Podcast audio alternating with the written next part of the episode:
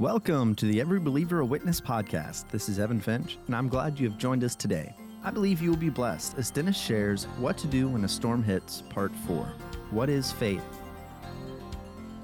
Hello, I'm Dennis Nunn, and I want to welcome you to this next podcast in our series entitled What to Do When a Storm Hits. And you may remember we've been looking at the story of Jesus with his disciples on the Sea of Galilee when a fierce storm came up.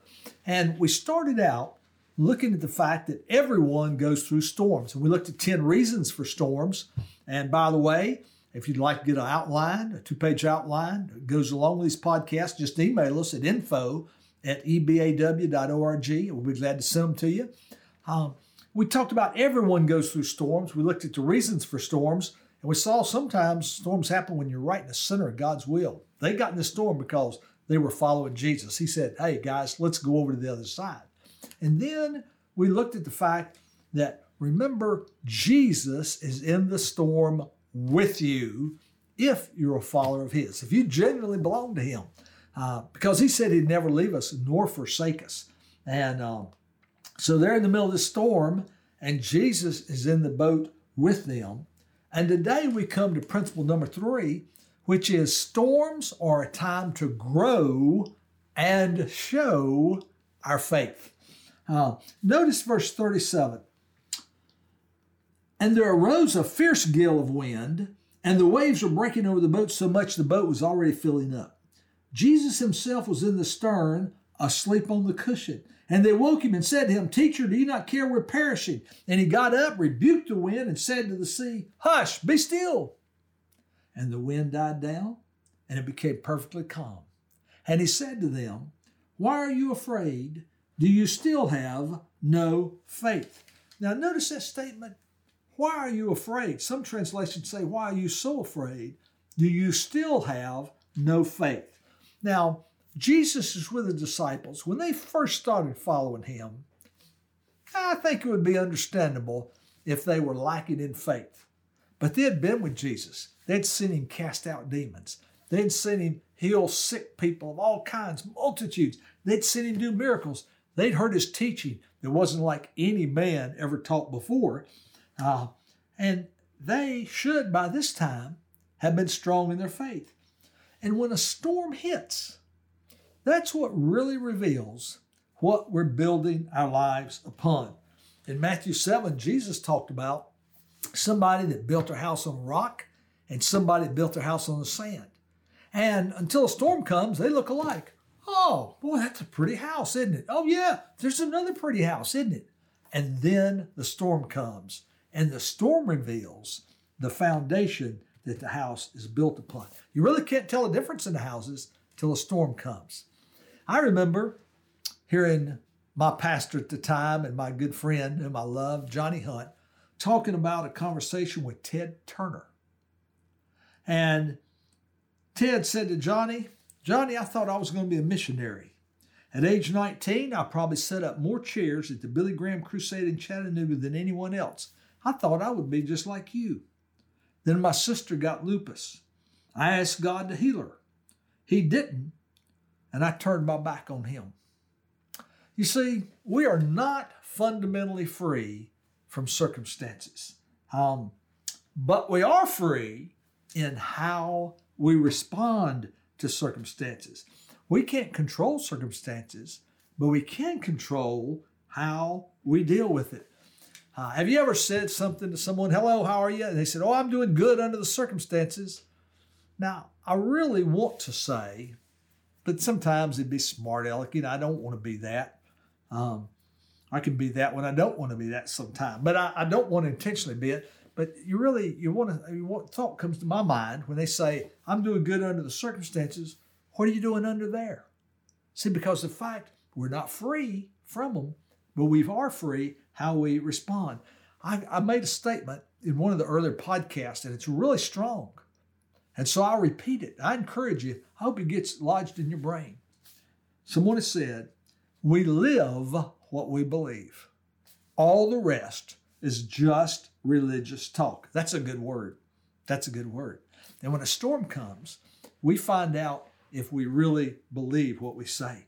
And I want you to notice in this situation, fear and faith are antithetical and inversely proportional. You say, wow, I'm glad I listened in. Now, this is good. They're antithetical. That means they're opposed to each other. So fear and faith don't go together, they're opposed to each other. So they're antithetical and they're inversely proportional. In other words, if, if faith goes up, fear goes down.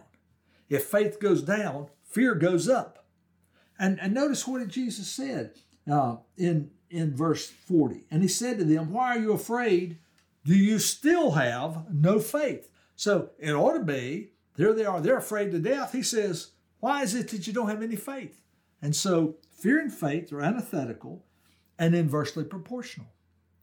And notice this in this incident, faith is trusting in God's care.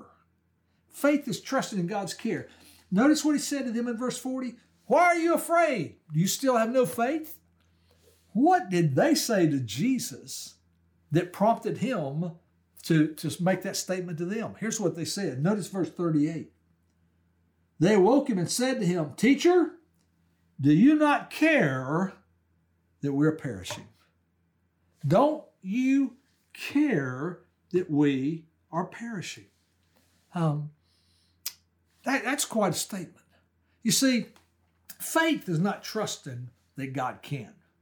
Uh, I mean, He can't. He's omnipotent. He can. Sometimes faith is believing God will. For example, the Bible says, Whoever calls on the name of the Lord will be saved. You have to have faith in believing, you know, for saving faith there. But all the time, faith is believing God cares.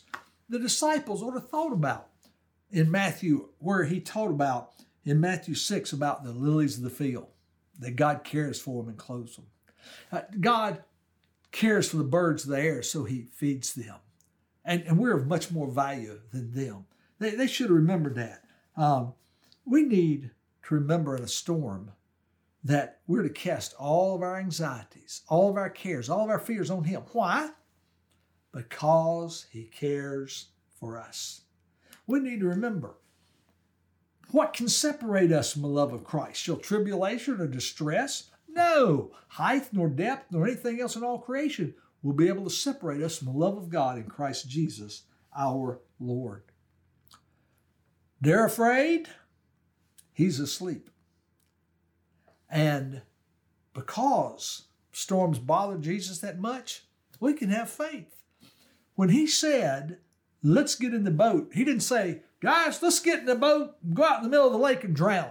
No, he didn't say that.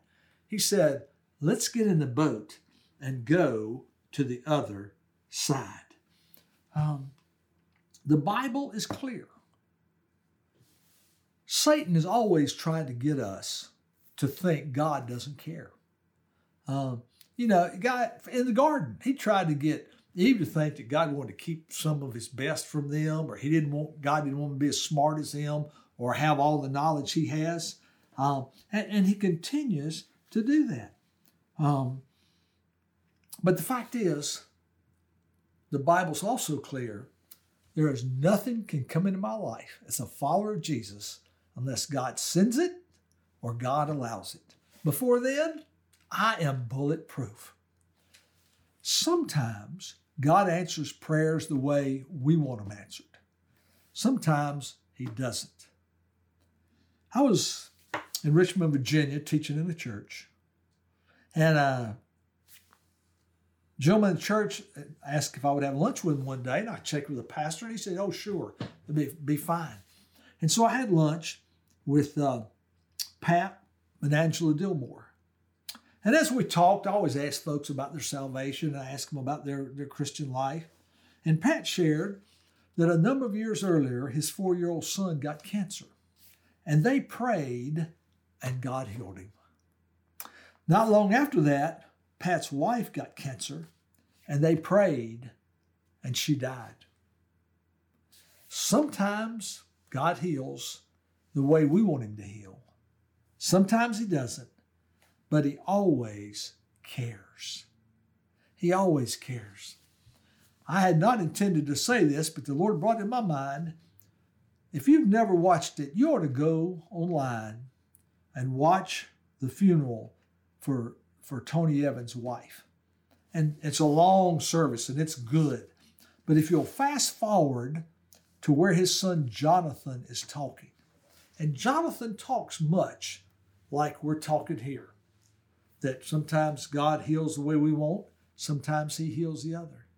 It, it blesses me and it encourages me. So, so I want to encourage you today. Are you in a storm? Is there pain in your life from a relationship issue, a love, some something's going on in the life of a loved one? Are you struggling health wise? Are you in a financial stress? Uh, are you having emotional issues? Uh, what, what's going on at work? I want to encourage you. Just remember, everyone go through goes through storms. You're not you're not alone. And you're especially not alone because Jesus is with you in the storm if you belong to him. And here's the most wonderful thing. Storms are a time to grow and show our faith because Jesus cares for you. God bless you. I look forward to our next episode Powerful Principle What to Do When a Storm Hits. If these podcasts are a blessing and encouragement to you, would you pray about becoming a monthly partner with Every Believer a Witness? We want to increase the number of podcasts we do, as well as reach more and more believers. You can make your tax deductible gift on our website.